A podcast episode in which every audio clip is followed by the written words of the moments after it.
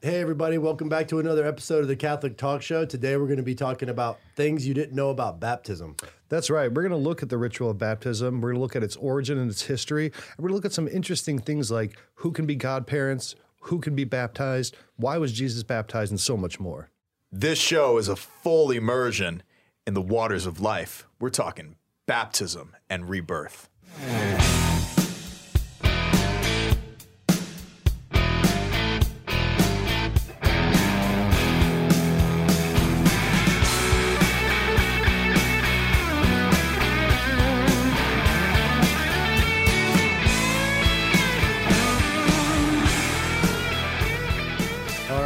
Be back in the studio with you guys. Ba- Always. baptism, man. That's like, I mean, every Catholic knows about baptism. There's so much rich richness in it that we're going to cover that I'm really excited about. Sacraments of initiation starts with baptism, Yeah. is completed in confirmation. But baptism, Eucharist, and confirmation, the sacraments of initiation, we've got to be able to hit on the foundation and what is actually happening in the ritual of baptism. Yeah, being that baptism happens typically so early in a person's life, it's hard to connect with the nature of your baptism and how important it is to your spirituality and to the indelible mark it leaves on your soul. So I hope this episode serves as a reminder and kind of an illumination of all the things about baptism and why it's so important and why you should really celebrate the fact that you have been baptized and to be able to reconnect to your baptismal vows. Are you, have you, do you guys remember being baptized or? Uh, it happened pretty young, must have been during one of my blackouts. yeah, me too. And for most of us, that's the case. But by reviewing the ritual and realizing what was promised, Yeah. uh, you know, I think I think it's so important, as you said, Scheel, to really and truly recall your baptism so that you can live it out. And you know, we want to also encourage you to recall what this show is all about. By going to CatholicTalkShow.com, you will see all the show notes and every single video that we have produced. We're on many different audio features and and Podbean and iTunes and Stitcher and Google Play. Anywhere that you can listen in on any of the podcast forums, we're there. And we want you to connect with us on your commute to work or wherever you may be traveling to. So make sure you check us out on all those platforms as well as YouTube. If you're watching our content right now, take a moment, click the subscribe button. We know that you love the show, you wouldn't be here. So make sure you also give us a thumbs up and click the bell so that the algorithm. The algorithm. The algorithm. So it does that. Yeah, it does its things. It does its, It does its thing. You You it's a strange flex that you always lead with Podbean first. Yeah, I It's know. strange. I just like Podbean. That's all right. But Sounds like cool. Spotify, Google Podcasts, Apple Podcasts, those are probably. and I'm on Spotify all the time. Yeah, why I I, don't say Spotify? I don't know, but you say Podbean. Are I you just gonna- like saying Dude, are you Podbean. taking a side cut from Hey man, Podbean? one will never tell. well, if you are, it's a sin, and you need some immersion. so let's let's jump on in, Mm, I like it. right? And let's let this, let's let the information start flowing. Yes. Right. It's, Flow river flow. Let's get our feet wet. yeah, All right. yeah. Amazing things are going to happen. They are like they do in baptism. That's, what we're talking about today. Mm-hmm. Mm-hmm. Uh, baptism really is, like you said, it's it's the sacrament of initiation. That's the mm-hmm. first sacrament that a person will get in their life. It's what brings them and initiates them into the church and washes away original sin. But I think a lot of people don't even know. Well, why do we even bother getting baptized? You know, what is baptism? Where does it come from? Right. Mm-hmm. Mm-hmm. And like so many things that Catholics do, it really is an outflow of Jewish tradition, right? It- you know, the, the the new covenant is a fulfillment of the old covenant. Not one letter of the law passes away, not one iota, right? But everything finds its fulfillment and its culmination in the new covenant. So if you look at Jewish practices, and if you've read any of the Old Testament, you'll understand how important ritual purity was. I mean, it was the Romans, when they overtook Judea, were shocked because the Romans were so concerned with water, building aqueducts and making sure there's enough water. And then here's this dusty little town in the middle of the desert, and like, what are these fools doing? They're taking such a precious resource and they're swimming in it and they're cleaning themselves with it and they constantly are washing their hands. You could read like old Roman reports and they're like, they constantly wash themselves. It makes no sense, right? Because the pragmatic Romans are like, we need this water to, you know, give to our soldiers to keep on conquering stuff. But if you look at the laws of ritual purity in Judaism, that's really where baptism comes from. Um, there was a basically when somebody became a Jew, or if there was a ritual impurity, they had a ritual called a tevilah, which is where you would immerse yourself into a mikvah, which is essentially Bath. a bath, a big a pool collection of, water. of, a collection of water. Yeah. yeah. and and you'll see, how, and then there's other there's hand washing, mm-hmm. you know, ceremony rites and everything like that. But then John the Baptist comes on the scene. Now, John the Baptist is obviously through and through Jewish. But what his, he kind of, again, the new covenant doesn't make anything more narrow, it opens it up more, right? It takes everything before and makes it more so. Yeah. And John the Baptist started preaching the forgiveness of sins through baptism, right? It's a way of consecrating a new life to Christ or to to to God in this instance. And um, you know, a lot of the Christian tradition around baptism comes from John the Baptist, so we can't really have an episode on baptism without mentioning him. And the importance of ritual cleansing and the mikvah, you know, the word mikvah from Hebrew, uh, you know, is is associated all the way back into Genesis, mikvah describing the gathered waters or the gathering of waters that take place at creation. Exodus, um, you know, by the Egyptians, the reservoirs, the cisterns, the irrigation channels. Uh, Leviticus uh, refers to a spring. Isaiah, mikvah, and the only occurrence of the feminine form refers to human made structure to hold water. So, all throughout the Old Testament, the, the Hebrew word is being used. Um, but, you know, one of the requirements is that the only obvious requirement is that it should be large enough to accommodate the full immersion of an entire body, a human body, um, an adult body, excuse me. And later rabbinic traditions ranks the quality of six types of water as mikvah and requires the water not be hand drawn through human effort, but naturally gathered in the sense of God's creation. And it's all to observe ritual purity and the rituals of Judaism. And I had the awesome experience of being in the region where tradition holds John the Baptist to be ministering and where where Jesus was baptized in the southern regions of the Jordan River. And I got to see these mikvahs firsthand, which was really impressive. And I even saw some mikvahs up near the Sea of Galilee in Magdala. And when you actually see and you can kind of immerse yourself in the experience and to realize how often people were living out, you know, this this kind of process of ritually cleansing and entering into communion with God through celibacy and and and different practices that would have been uh, associated with Jesus' time is really eye opening.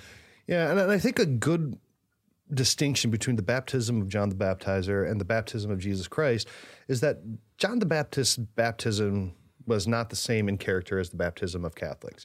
It was a baptism of repentance, okay? But the baptism through the name of the Holy Trinity, right, the tri- proper Trinitarian formula, which we'll get into, it does a couple things, right? And and St. Paul in Ephesians says that baptism baptism is the first installment of our inheritance towards redemption as God's possession to mm-hmm. the praise of his glory. And baptism does a couple things, and this is really important theology, is that it forgives all the sins that were created committed before baptism, including mortal and venial sins. I mean, it is a fresh, clean mm-hmm. slate. Mm. And that's why a lot of ancient people would wait to their deathbed to get baptized, right? Mm-hmm. Wow. Because like like you look at Constantine, right? Everyone thinks, oh, Constantine founded Christianity. He wasn't even baptized till his deathbed. Wow. Because you don't want to it's like carrying a big stack of plates. You don't want to trip at some point in your life and break them all, right? Mm-hmm. Mm-hmm. Um, it makes the baptized person a completely new character, a new creature, a rebirth of their of their distinct nature as existing. It turns them into a baptized son or daughter of God. I mean, it is as much as an, as an immersion and forgiveness of sin, it's also an adoption ceremony into the life of Christ, into the Trinity, and adoption as a f- son or daughter.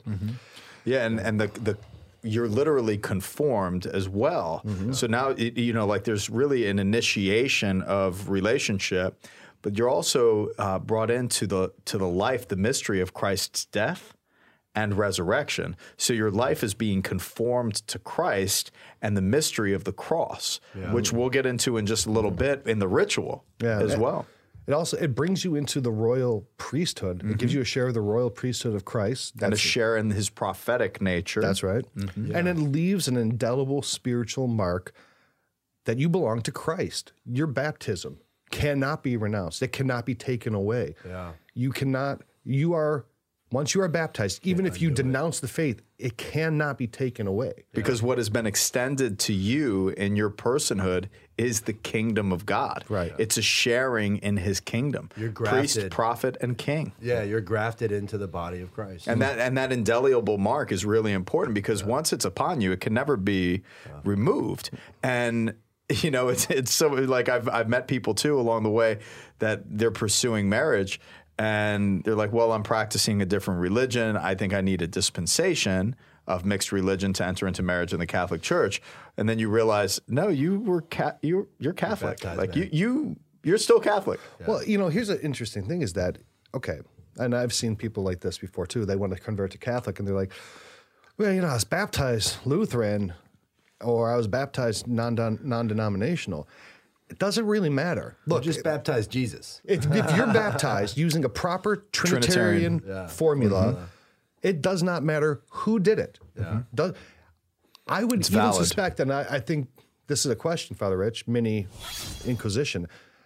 I mean, theoretically, an atheist could baptize you using a trin- the Trinitarian formula, and if that would be valid, right? Valid. Wow. Yeah, which is crazy because it's such a grace. Yeah, and in cases where you know there's grave concern for the life of someone, um, and someone is requesting baptism, um, you don't have to be a priest, a minister, or you know, like to baptize in Trinitarian formula is fulfilling what we what we are called to, and in, in those circumstances, uh, it is a valid baptism. Does does an adult have to desire a baptism Yes. to be baptized? Because I know uh, a child, it's the desire of the parents, right, to raise you Catholic. A- An to- adult would. So that's the reason. So, like, say you're you're watching a movie, and there's a baptism in the movie, right? That's a simulated baptism, and no one has the desire to baptize.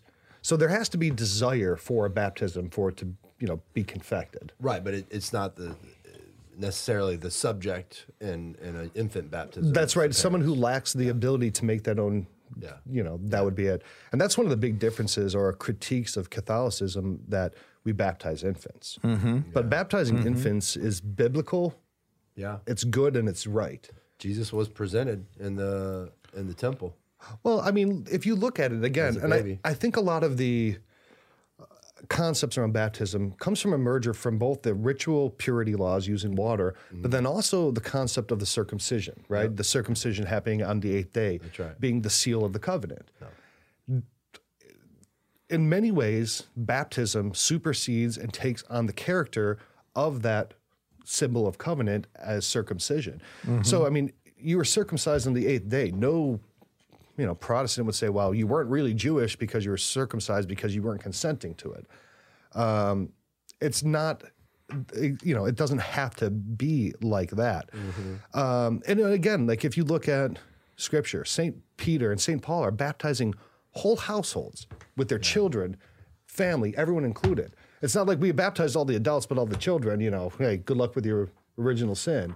You know, it's, it's very much part of scripture to baptize infants. They baptize hundreds of people in in some instances. Absolutely. Yeah, yeah.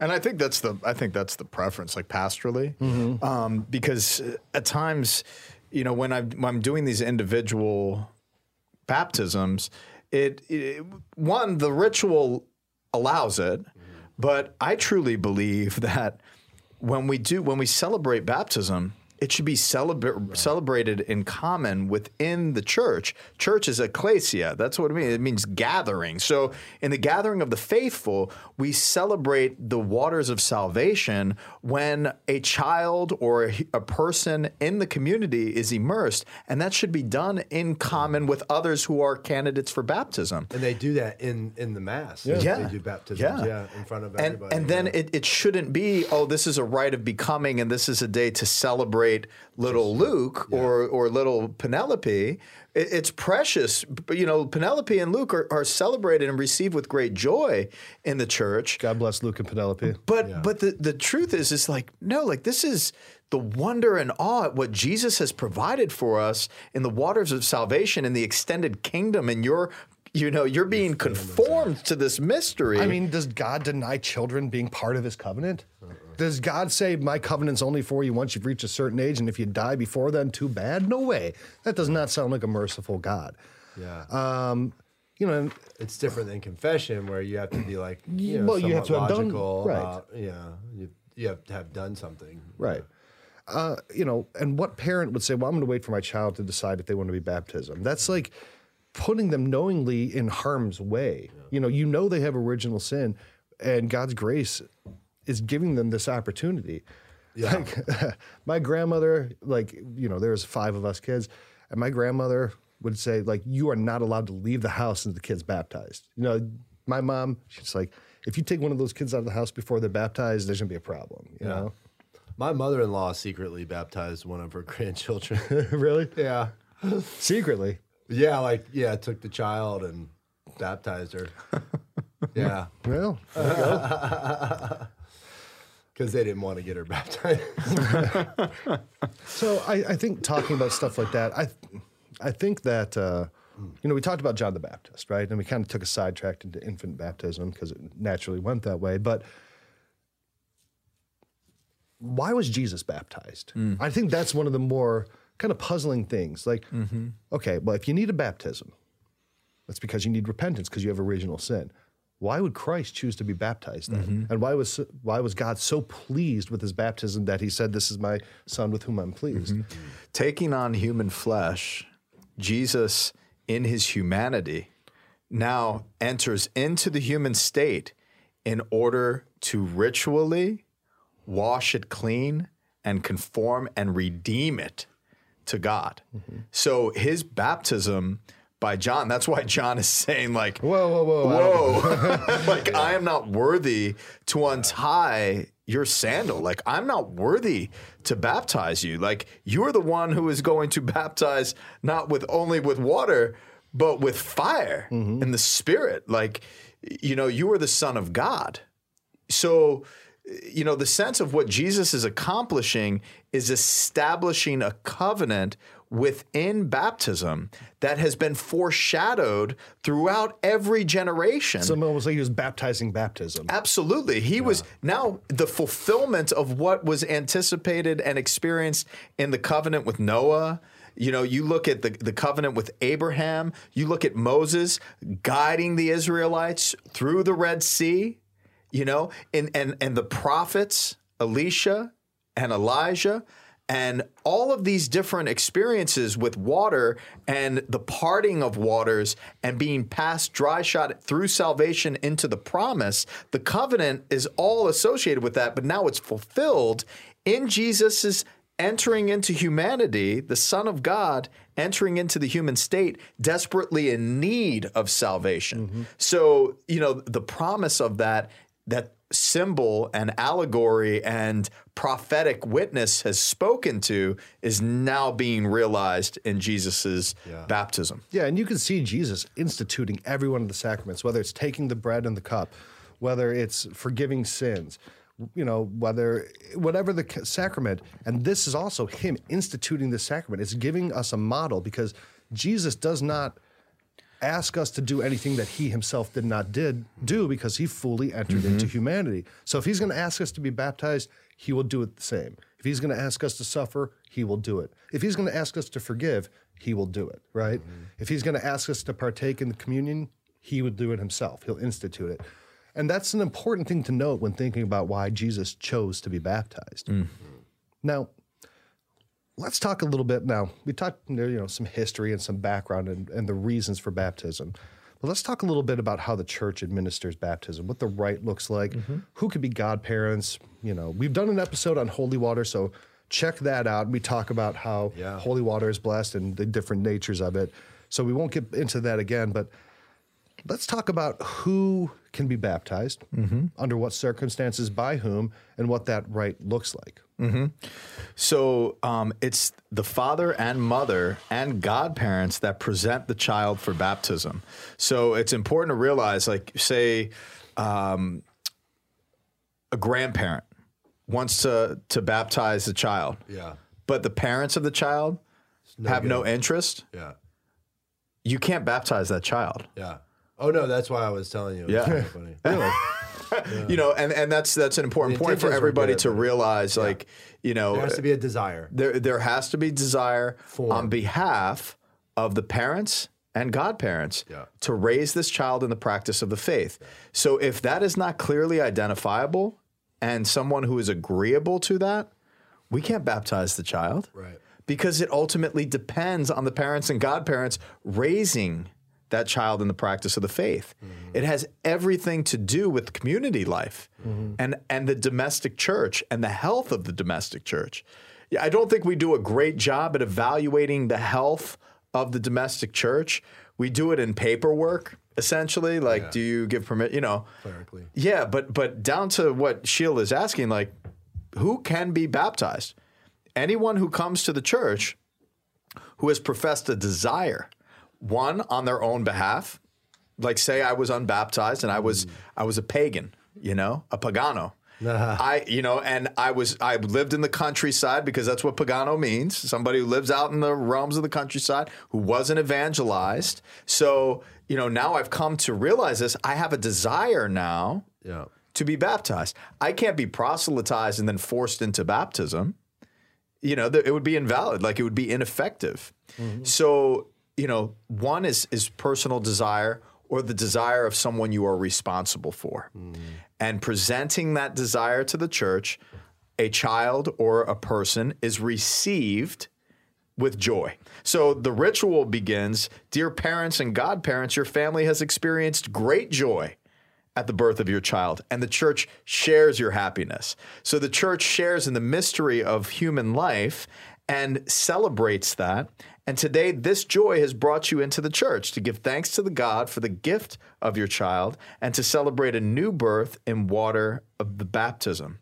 This community rejoices with you for today the number of those baptized in Christ, showing that conformed nature of relationship with Christ will be increased.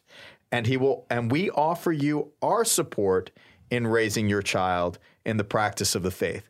So the church is there, the minister is there to extend support, not the primary responsibility. The primary responsibility is to the parents and godparents. Mm-hmm. Therefore, my brothers and sisters, let us prepare ourselves to, for the celebration. You know, and and knowing the baptism rite, we're going to get to some parts where the name is important. Mm-hmm. And I think it's important to remember Canon 855, it says parents, sponsors, and the pastor, that's mm-hmm. you, are to take care that a name foreign to Christian sensibility is not given, right? So, I mean, everyone wants to name their kid, you know, Tangerine Brooklyn these days, but you got to have something that calls to nature the Christian sensibility. So, you know, if you want to call your kid Tangerine Brooklyn, okay, cool, whatever. But Make it a nickname. Give it a third name, right? Give the child a third name. Tangerine Brooklyn. James. Yeah, oh yeah. Well, Jay, I don't think you're naming a boy Tangerine. So Tangerine Brooklyn Hildegard. Cool. Give them three names. More names are better, right? Just make sure you're giving some kind of Christian name because it's important because that name is going to be number one. It's the name of their baptism. Yes. It's also going to be important to have that patronage of that saint throughout their lives, and having that, uh, I guess, you know, that help in heaven is a lot better than having tangerines in heaven, right? Yeah. So, I'm so glad that you brought that up because we this is the very first thing that you are questioned mm-hmm. by the priest, by the presider, is Yeah. what name do you give your child? And you need to select a name that is a Christian name. You want for me, I have Richard Joseph. Like I have Saint Richard, Saint Joseph, my confirmation name, Saint Valentine. I have three examples mm-hmm. of Christians who have gone before me with great virtue. And I try to strive to relate to them mm-hmm. and, and express that virtue. So, what name do you give your child needs to be, it, it, needs to, you need to respond with a Christian name. Tangerine Brooklyn Hildegard. Yeah. And, and it's like, Hil- so then I would say, what do you ask of God's church for Hildegard? Right. And see, and that's and I know a lot of people want to na- use trendy names, so you can still do that. It's you know it's still better to have a Christian name or call them Hildegard Tangerine Brooklyn. You can call them Tangerine if you want. I don't care, right? Let that having be a nickname. right? Yeah, be a nickname. But you know, for this, Tangy. yeah, Tangy. Yeah. Hildy and plus, it helps. It helps the priest too, because to, to navigate some of these names is like impossible. Right. So, uh, very important point: name association with the saints. Mm-hmm. Um, in asking for baptism for your child, you are underst- undertaking the responsibility of raising him or her in the faith, so that keeping God's commandments, meaning you're teaching your children from the very beginning and disciplining them in the commandments of God and that they would grow to love their neighbor as Christ has taught us. Secondarily, that you're teaching them now what Jesus has commanded in loving the neighbor, your neighbor. And then the priest asks, "Do you understand this responsibility?" Mm-hmm. So we have to really internalize that. Like, okay, how are you going to raise your children with the knowledge of the Ten Commandments? Mm-hmm. How are you going to share with them the teachings of Jesus Christ, our Savior? So th- that that needs to be meditated on and of, you know and, and and thought about. This is very very serious. This is where the beginning of our responsibility as parents and godparents come from. Now, godparent. Ah. Okay. Are you ready to help the parents of this child in their duty? What's their duty? Once again, we just we just said it. Ten Commandments, love of neighbor. So Go and do that. yeah, and and you know most people are like blanking out, like yeah, Yeah, sure, cool. Oh, yeah, okay. Yeah, I'm down for that. and they haven't darkened the door of a church in a, in a long time. You should probably know the Ten commandments. Yeah, Commandments. like what? yeah, I should start asking them that. So give me the Ten Commandments. Yeah, do you know? hey, Rich, give me the Ten commandments. Yeah, Commandments. you know. Uh, so, real quick, I want to mention this because a lot of people have questions about this. And here's why because typically, you know, you have your first kid, you're 23, 26, 27, whatever it is, right? And at that point in your life, a lot of people have been away from the church for a while, right? They went through their adult, young adult years and their teenage years, and now they have kids, and that kind of calls them to go back to the church. So they don't really know a lot about what's going on at church anymore, but they will know they want to get their kid baptized. So they're like, well, how do I find a godparent? What are the requirements? Can I just pick anybody? Can I just, you know, I like this guy and this, you know, this nice couple. There's some requirements. So it's mm-hmm. important to know those. So the requirements for a godparent are they need to be at least 16 years old. Mm-hmm. They themselves have to be baptized and confirmed. Okay, because I've seen a lot of people where like you know, the kid's baptized and he's a good kid, 17, but he hasn't been confirmed yet, so they're not qualified. And they're also expected that if the parents die, that these people, your biggest responsibility is if the parents die, you are now solely in charge of raising that child in the Catholic faith. Yeah. Now you're supposed to assist throughout life, you know, God willing, the parents don't die, but if they do die, that job's entirely on you, and that's a big commitment. And when you're baptizing your kid, you should know that that those, well, those are the requirements, and that's what you're asking somebody to do. So it's not like you know these are my drinking buddies. I used to play baseball with them. Yeah. That's not a good reason to make them your godparent of your child. You know, the good reason would be these people are going to fulfill these vows and take it seriously. It's mm-hmm. not a thing of like, hey, you're you're the best man at my wedding. Yeah. It's not that. It's not an honorific. It's a duty. You're really something asking them to do something special. And that's why this is so important to have a conversation about because not many people know, especially you know the younger generation coming up. It's like, you know, do they really know what you know? Maybe their godparent was never really involved in their life in God- any prayerful or good example. my godparents got divorced, and I don't think I've seen my godmother since I was like three. That's the thing. So you know, a lot of this is Well, very and then the other problematic. thing in the reverse, right, is that you have people who aren't practicing the faith baptizing their child, and then they get people who do practice their faith Mm-hmm. to come in and be the godparents, and then it's difficult for them to to work with the Yeah. parents to help Mm. foster that. Yeah, no, that's a really, really good point. So, you know, continuing the rite now, and, and I think one, you you need to have proof from the church that your godparent that you're selecting for your child is practicing their faith. But you don't have to be a Catholic. Your godparent does. That's a right. So, you know, if, if that's the case, like make sure that you're considering the very best example.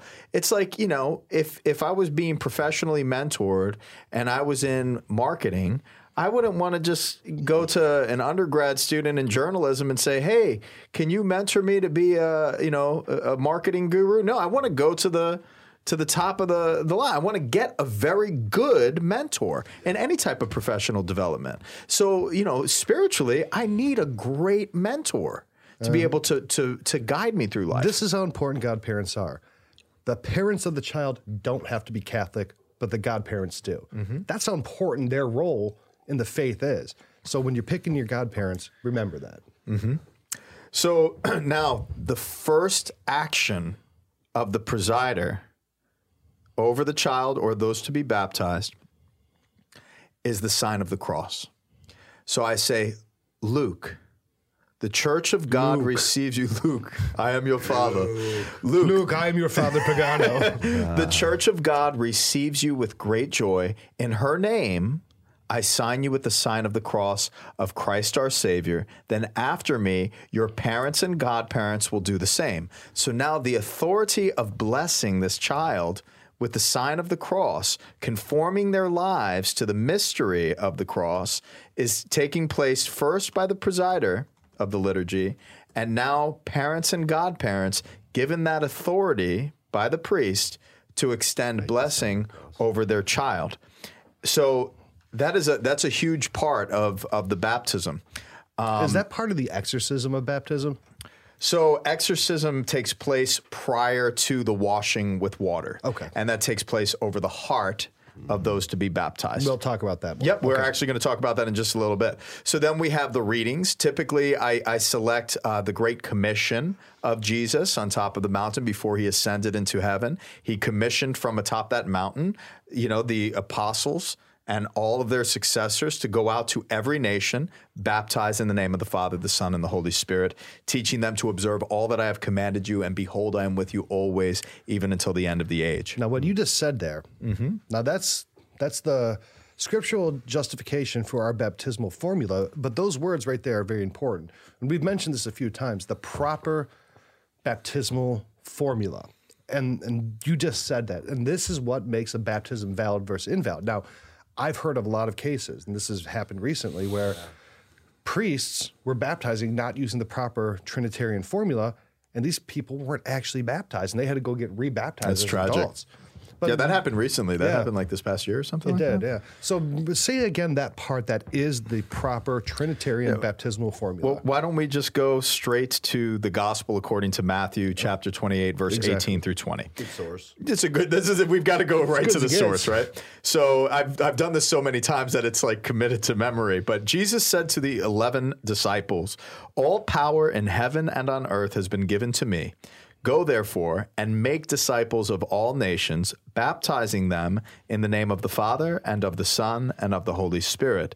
Teaching them to observe all that I have commanded you, and behold, I am with you always until the end of the age. Now, a point that I want to I want to make here is look at the importance of teaching them to observe all that I have commanded you. That role and responsibility, who exercises that? First and foremost, parents and godparents. Mm-hmm. After that, the church is there to support you in teaching that. So the the very next part of this, after we uh, review the scriptures, the priest could say a couple of words. I, I typically always reference like this is clearly what Jesus is asking, and it's amazing that the the shores of baptism, like this, is coming upon our shores in this nation at this very moment. And then we get into the prayers of the faithful, and then the intercession of the saints, and in the in the litany of the saints, you know, we we ask the different uh, you know, like the Blessed Virgin Mary, John the Baptist, Saint Joseph, Saint Peter, and Saint Paul. If you have Luke and Luke is being Luke, is being baptized, you say Saint Luke, pray for us. So the name Yeah. uh, for the namesake of the, those to be baptized, you include in the litany of the saints, and then we get to the prayer of exorcism. To your point, and the anointing before baptism Yeah. with one of the sacred oils. You know, I think it's pretty cool that it all goes back to the Great Commission and that there is that character of go and take care of anyone. But it's amazing to think that the baptized, you know, the, the apostles leaving this mountain walked the whole earth doing exactly what he said. God bless their feet. I can only imagine that their feet were incredibly sore after all that walking. And you know what would have made it a lot easier? Good socks. Good socks from Sock Religious. oh, you're making it rain. Make it rain. Sock Religious. These are your socks, Father. These are Pagano. literally my socks. oh socks. no, I have your socks in my hand. I have your St. Benedict socks. I hope they're clean. yes, they're very okay, clean. good. Sock Religious. uh, what they make is they make incredible socks. Awesome socks. They're made in the USA. they have the amazing designs. Um, I mean, they have St. Benedict, St. Joseph, uh, the Marian- Marian socks, St. Michael. Medal, uh, St. Michael. I mean, I'm wearing St. Joseph right now. You got St. Joe socks on, and we got St. Nicholas, and we got Fulton Sheen. Like whoever your saint is, they've got a sock to put on your feet to help you walk in the same path that these saints walk. And for kids, too. They They, have them them for for kids. kids. They have, you know what? Speaking of babies, they have onesies. You know, for babies, they have stickers. They have all kinds of cool stuff. So if you're looking for a gift for baptism, I mean, sacrilegious, Confirmation, they've got, like you said, they've Oh, got yeah. onesies. Yeah. Oh yeah. They have onesies and kids socks. Look, if you, you know, your, your kids' baptismal gar- garment, it's going to be all wet. You're going to need to change them, right? Yeah. Yeah. You know, maybe when you get home from the dinner afterwards, put a onesie on them from Sock Religious. And get dressed up for your child's baptism. you know what Sock Religious has that's pretty cool? What's that? They have a set of liturgical socks. So for whatever the color of the feast day, whether it's green or rose or purple, they have socks to match it. It's cool little things like that that you can do that help you live your faith out in small, kind of innocuous ways that actually help to really integrate your your life Yeah. and your body towards it. Um, you know, Sock Religious started out as just like you know this one dude's little passion project. You know, Scott over there, you know, started making socks, and people went crazy for them. I mean, you go to a college campus nowadays, kids are wearing them, priests are wearing them, you wear them all the time. I mean, how many pairs do you have? Like 30, 40? I probably do. I mean, we should probably count them and have them all here set up on the on let's the let's, table. get, let's just get a rope and hang them up like dirty laundry. And let's just see how many that we have. That's time. great. Yes. So next time, and then Howard, you could release it, and then socks will come down like we just won the sock Super Bowl. so if you go to CatholicTalkShow.com forward slash socks, you can get 10% off of anything on their entire website. They also have other brands like that one sheet that does great t-shirts. But look, Catholic socks, I just get them. Don't wear stinky, holy old Hanes socks. They're not Get rid of them Get- throw- already. Throw, them away. They're probably you probably have mismatched pairs. You lost them in the dryer. You got holes. They stink. Your old long toenails are ripping holes in them. Get some nice new socks. Take care of your feet first, right? Yeah. That's that's your connection with walking. That's your you know it's important. It's the pillar of a man. Mm. Take good care of them, but then also kind of bless them a little bit by consecrating them to the saint that you're wearing. That's right. It's the truth. It is, and that's the whole truth and nothing but the truth. So help my feet by Sock Religious. Amen. All right, let's get back into the rite of baptism. So, jumping in, the very next part of the ritual is the prayer of exorcism and anointing before baptism. This takes place over the heart of the child or those to be presented, the candidate, with the oil of the catechumens. So, listen to this prayer. Almighty ever living God, who sent your Son into the world to drive out from us the power of Satan, the spirit of evil, and bring the human race rescued from darkness into the marvelous kingdom of your light. We beseech you, we humbly beseech you, to free this child from original sin, mm-hmm. to make him or her the temple of your glory, and to grant that your Holy Spirit may dwell in him or her through Christ our Lord. Amen. Amen. So, in this in this respect, notice that original sin, we are freed from original sin in baptism. And that is the sin that we inherit as a result from the apostasy of Adam and Eve. Mm-hmm. I've never heard anyone call it the apostasy. But that's essentially what it I is. know. It's good. You know, and they were naked. And then afterwards, they knew of their nakedness. They didn't have sock religious They didn't. on. I mean, They searched throughout the whole garden. I know you're gonna have Adam running around like Anthony Kiedis and Flea. You know, And then the celebrant continues May the strength of Christ the Savior protect you. As a sign of this, we anoint you with the oil of salvation, which is the oil of the catechumens, in the same Christ our Lord who lives and reigns forever and ever. And then the sign of the cross over the heart of the child. what's the oil of catechumens? I mean, is how, is that different than Chrism? Is that different It's than chrism? different than chrism. So Okay. chrism has the fragrance that everybody loves, Yeah. like our candle. you know, from you Catholic, Mm-hmm. the chrism candle. That's my favorite. But it's also the chrism that goes over the hands of the priest that anoints their hands for, for ministry. So, you know, the oil of the catechumens is used exclusively in this ritual. Really? Yeah. So it's important to it's important to realize that the oil of catechumens is associated with those who are being drawn in by way of the baptismal waters into full communion with the Catholic Church. Okay. And then you have the oil of the sick, obviously, uh, which which is, is the anointing of the sick, which is one of the sacraments in and of itself. Yeah. Um, in preparation for potentially terminal illness, people who are severely sick and are in need of of that support. Um, and then finally, we'll get into the chrism here in just a moment. Oh, so there's other kinds of oil. You oils. use both. Yeah, Oh, you use yeah. both oil. You use two oils. Gotcha. In uh-huh. baptism. So this is the anointing before baptism. I guess I just never realized that there's two different oils. I just Yeah. saw the oil, but I didn't know that there's 2 two mm-hmm. blends. Mm-hmm. Yeah. Yeah. So the the prayer before before baptism takes place with the oil of catechumens or the oil of salvation. This is what removes the stain of original sin, and now the washing takes place through the celebration of baptism, and now the priest extends his hand over the baptismal waters and invokes God. O God, who by invisible power accomplish a wondrous effect through sacramental signs, and who in many ways have prepared water, your creation, to show forth the grace of baptism. O God, whose spirit in the first moments of the world's creation hovered over the waters so that the very substance of water would even take to itself the power to sanctify. That's Genesis. Yeah. That's mikvah. You know, that that's that whole sense of what's being referenced there from the beginning of creation. O God, who by the outpouring of the flood foreshadowed regeneration. This is Noah. This is the covenant. So, so that the mystery of one and the same element of water would come an end to vice and a beginning of virtue. O God, who caused the children of Abraham, now we're focusing on the covenant of mm-hmm. Abraham, to pass dry shod through the Red Sea by Moses, oh. so that the chosen people set free from slavery to Pharaoh would prefigure the people of the baptized. So, once again, like the very prophetic nature of what's happening in the Old Testament is being fulfilled in the baptism of Jesus Christ.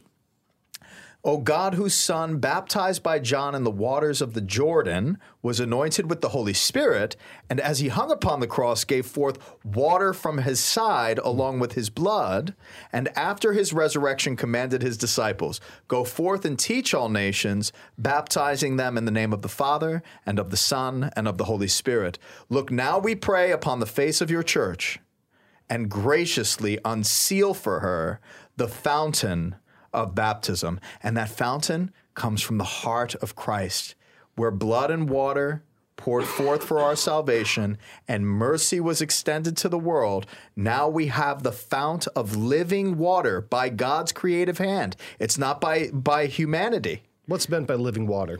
So, so that's that's exactly what I was sharing before in relationship to the to to the mikvah. It it has it can't be collected by human means. Like it has to be from, in this sense, heaven, as it's excri- uh, described in in this uh, in this biblicist treatment Mm-hmm. of what a mikvah is. So, um, you know, that sense.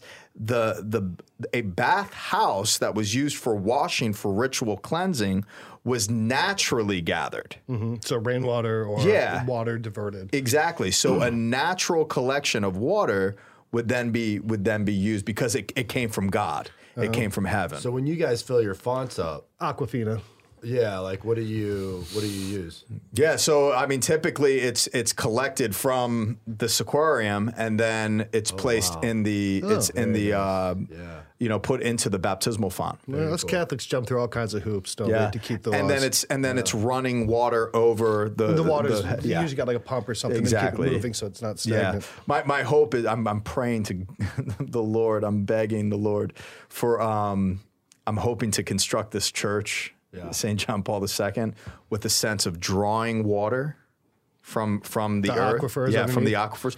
and then having it piped into a baptismal pool for, for full immersion and springed out of a replica baptismal font of St. John Paul II. That's cool. And what's really cool is as we remember our baptism, one of my favorite images of JP2, my dear patron, was when he returned to Wadowice as Pope and he was holding on to his baptismal, uh, you know, font and resting his head on it and praying, you know, and, and reconnecting with his identity of where he was raised. It's just like Really cool. so powerful. By the way, Father Rich is building a church. If you want to help support that and help both help him and then the people he ministers to and help to, you know, bring people to John Paul II, you can go to Nocatee Catholic and you can find ways that you can help him build this church. And it's a great way to, you know, donate money to something that's going to last generations long after we're dead and YouTube isn't a thing anymore and you're dead.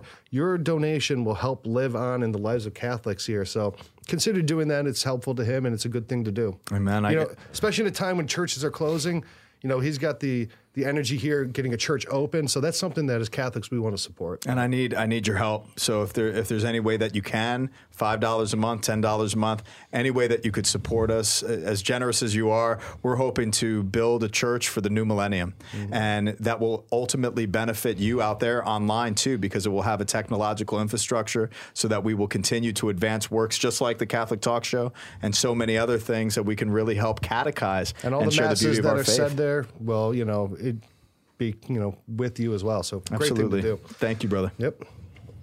So moving back into this uh, this prayer over the waters. So again, it's like recalling all of the covenants, and now you know, may this water. Listen to this.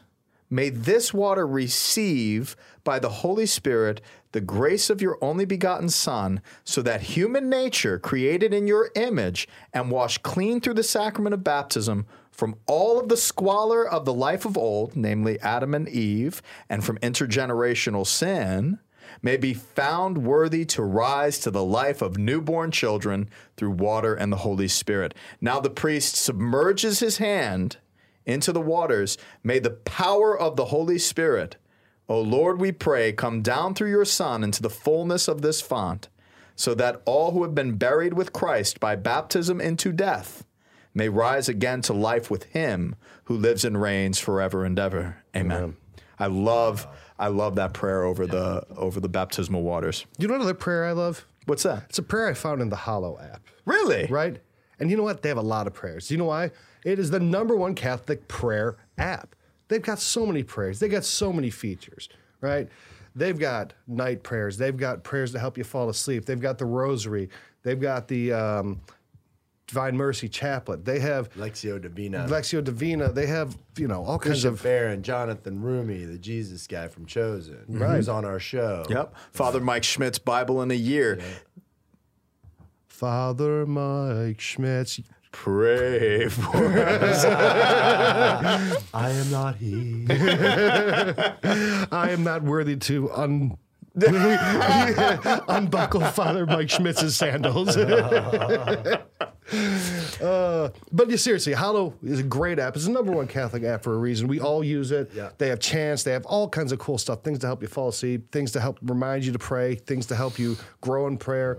Um, and you know what's cool? Just like baptism, free. F R E E, brother. Mm-hmm. Right? So if you go to CatholicTalkShow.com forward slash Hallow, H A L L O W. W. W. www.com, CatholicTalkShow.com forward slash Hallow with the W. You get it for free. You try it out for free on us, right? And with the money that you're saving on that free month of Hallow, you can help Father Rich build the church. Oh, Everyone's happy. much appreciated. Look at this, man. It's all the piece of the puzzle It is. come together like this the app big. while you're wearing socks. That's That's right. right. That's a brand new pair, so they don't smell. why they smell so good. Yeah. Well, my, my socks smell good. Ew. So, go to Hallow, check them out. They are phenomenal. I, I recommend them to my parishioners all the time. Um, and it's, uh, you know, it continues to grow, gets better. There's not one app in the App Store that gets it even close Yeah. uh, to the tradition of Catholic prayer. So, at the conclusion of the prayers over the waters, now we lead we lead these pagans to some form Look, of uh, man, virtue here. I just want Hallow. I'm sorry. I just want sock religious to know how much we love their socks. I'm finding new places to wear them all the time. Look, I've only got two feet, but I have more love than feet for sock religious. Okay, so head on my microphone, everything. What's interesting is you're you're kind of semi covering the crown of your head. So if we could just kind of move this back a uh, little can bit, demonstrate. So you know now a lot of kids' heads are covered, you uh-huh. know, and and then when the anointing takes place after the renunciation of sin and profession of faith. So do you renounce Satan? The response is I do, and all of his works I do, and all of his empty show I do. You continue with the renunciation of sin and and you know to desire the freedom of children of God, then you profess the faith, which is basically the expression of the creed, saying that I profess this faith, and now this is the faith of the church in which the child is to be baptized. Then I ask, as the presider, is it w- your will that Luke should receive baptism in the faith of the church, which we have all professed with you? So then I pour water over the child's head in the running water, or immerse the child into the waters. Luke, I baptize you in the name of the Father, and of the Son, and of the Holy Spirit.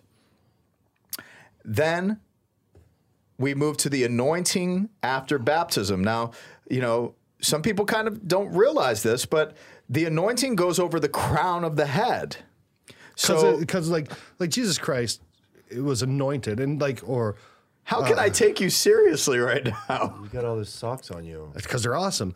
Uh, like King David, I mean, he was anointed when he became king, and anointing kind of is conferring that priestly character. In in, in the ancient world, one of the signs of, of kingliness is that anointing, and that's why it's done on the crown because again, it shows that nature of the priestly character of Christ and our share in the that. priests are during ordination anointed too as well. And also, what I love too is just the the soft nature of the crown of a child's head. You gotta That do it is soft not though. You don't want to poke him in a soft spot. No, no, no, no, no. Like it's it's something super sensitive. So you know when when you do that, the the gentleness of of you know how this oil is being absorbed into the immediacy of the brain of the child that mm-hmm. you're anointing.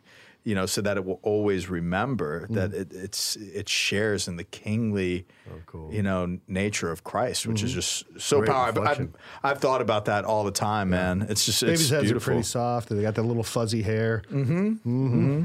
And then, you know, so the anointing after the baptism takes place with the chrism. Almighty God, the Father of our Lord Jesus Christ, has freed you from sin, given you new birth by water and the Holy Spirit, and joined you to his people. He now anoints you with the chrism of salvation, so that you may remain as a member of Christ, priest, prophet, and king.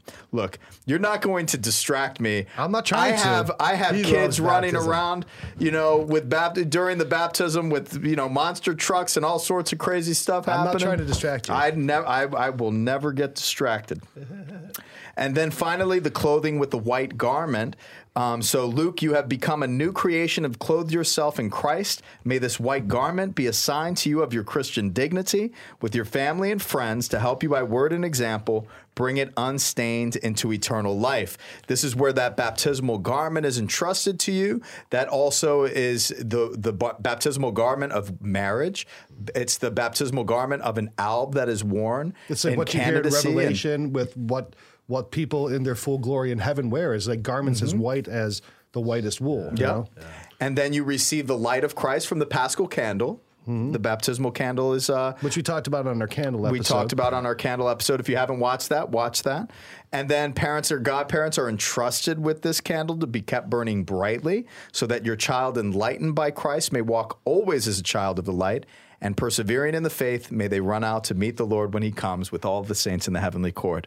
And then finally, the Ephphatha, which is the opening of the ears and the mouth, so that you may come to hear the word of God and profess your faith with your lips to the glory and praise of God the Father. The baptism is complete, and we pray the Lord's Prayer. And then there is a blessing and dismissal over the mother, over the father, and over all who are gathered there. And mm-hmm. that's essentially baptism in the Catholic Church from the tradition of what we heard from the Great Commission, but in the deep roots of Judaism and the practices of ritual cleansing to present day. Yeah. Good stuff. If you're watching on YouTube right now, if you're not watching on YouTube right now, You're Ryan you're has- much better for Ryan it. is clothed in socks. and my socks, and some of them aren't really Clean? clean. So Great. Sock religious socks. There's, I, I have that kind of trust for them that I'm okay with that. Oh my gosh. But you know, baptism really is again, we talked about it. It's the foundational and it's the the sacrament that brings us into the church. It's a sacrament that adopts us as sons and daughters of God, uh, gets rid of original sin. It it can't be stated how important it is. So, a couple things that you should do when you have your child baptized, make sure you save their candle yes, get a holy water container and save some of that water from baptism, from their baptism, so you can always have it. So when Remember the date. remember the date, get your baptismal Celebrate. you know, keep cer- your certificate. keep your certificate. Celebrate the baptismal date of your child. Yeah. Absolutely, let them know. Invite the priest out afterwards, right, to have dinner or whatever. To have them invited to the party. When you're a parent, it's good to give the priest a stipend during a baptism. It's it's a good customary thing. Um, and then also remember to renew those vows, both of your own and the ones of your child, and remember them because they're important. That is the life of, of a Christian. So this is a good episode, guys. It was tying to the roots of who we are, my brothers and sisters. We are all baptized in Christ. Alleluia, alleluia. And we're going to see you next week.